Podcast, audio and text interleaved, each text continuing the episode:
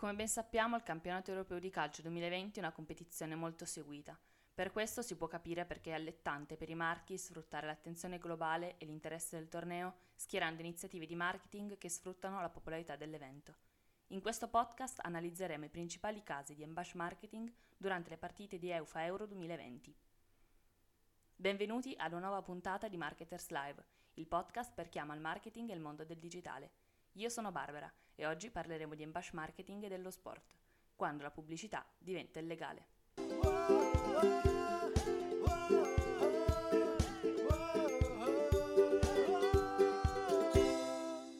Marketers. Prima di iniziare vi chiedo, voi sapete che cos'è l'embauche marketing?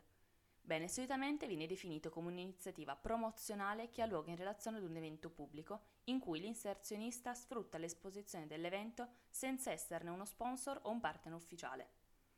È una tecnica ampiamente utilizzata per i grandi eventi su scala mondiale, come ad esempio i campionati europei e i mondiali di calcio o le Olimpiadi. Si tratta quindi di una strategia pubblicitaria con cui le aziende cercano un vantaggio commerciale illecito senza aver acquisito i rispettivi diritti di sponsorizzazione. L'embauche marketing può essere definito by association o by intrusion. Si parla di embauche marketing by association quando il marchio non sponsor si spaccia per uno sponsor ufficiale della competizione. Questo è uno stile diretto di marketing e solitamente viene eseguito associando il marchio con un paese, una squadra o un giocatore che partecipa alla competizione sportiva. Per farvi un esempio, possiamo fare riferimento alla Coppa del Mondo del 2014 giocata in Brasile, quando Beats by Dre ha ideato una serie di campagne pubblicitarie con importanti giocatori della Coppa del Mondo che indossavano le cuffie mentre conducevano i loro rituali pre-partita. Nonostante nessun collegamento ufficiale con la Coppa del Mondo, questo ha posizionato il prodotto al centro dell'evento e ha visto il marchio avere una crescita del 130% nelle vendite di cuffie e ricevere oltre 26 milioni di visualizzazioni su YouTube per le sue pubblicità. By Intrusion invece è un'altra forma di embauche marketing la quale coinvolge un marchio che guadagna visibilità all'evento stesso.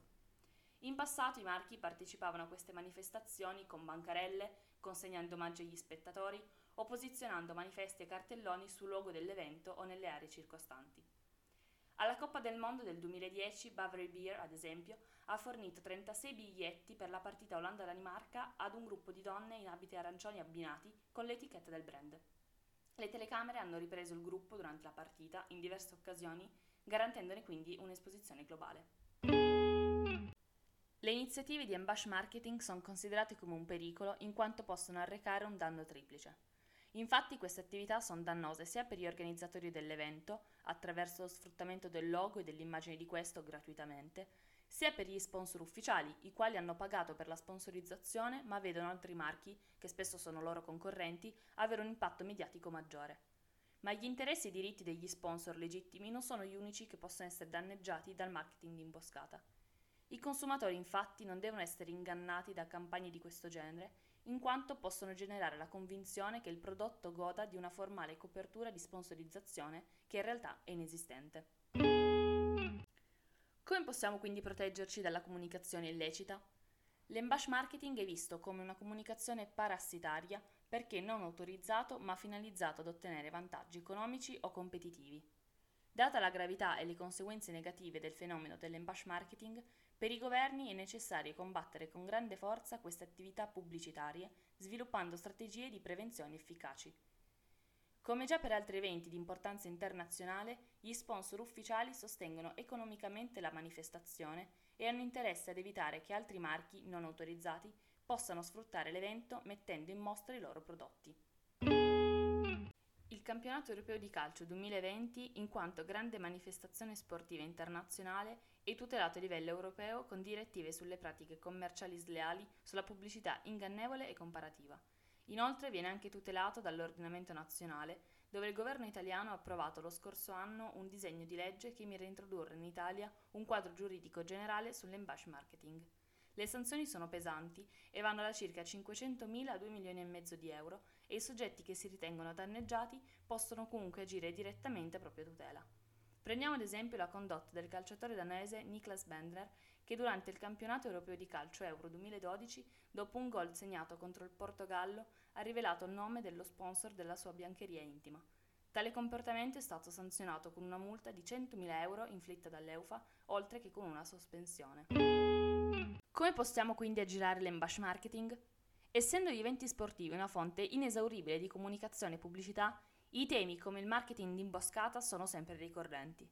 I marchi infatti dovrebbero evitare di fare riferimenti diretti alla competizione senza il permesso e dovrebbero invece trovare modi creativi per aggirare queste regole senza però violarle.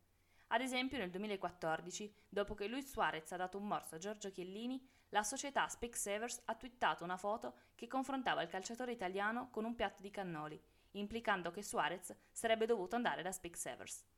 Questo tipo di umorismo di attualità può aiutare i marchi ad entrare legittimamente nello spirito della competizione, insieme al resto del pubblico, senza ingannare gli utenti sulla sua connessione con l'evento. Prima di salutarti e di concludere questo podcast, ti invito ad andare a leggere l'articolo UEFA Euro 2020 visto attraverso i migliori spot, dove ci siamo divertiti a scoprire le campagne pubblicitarie più divertenti ideate dai brand ufficiali. E ti lascio anche con questa domanda. Secondo te saranno gli unici marchi a trarre beneficio dalla visibilità di questo campionato o si verificheranno dei casi di embash marketing? A questo punto non mi resta che ringraziarti per aver ascoltato l'episodio sull'embash marketing e lo sport e colgo l'occasione per ricordarti anche che questo è solo uno dei tanti podcast di Marketers Live e li puoi trovare tutti sul nostro canale Spotify. Premi play alla tua giornata.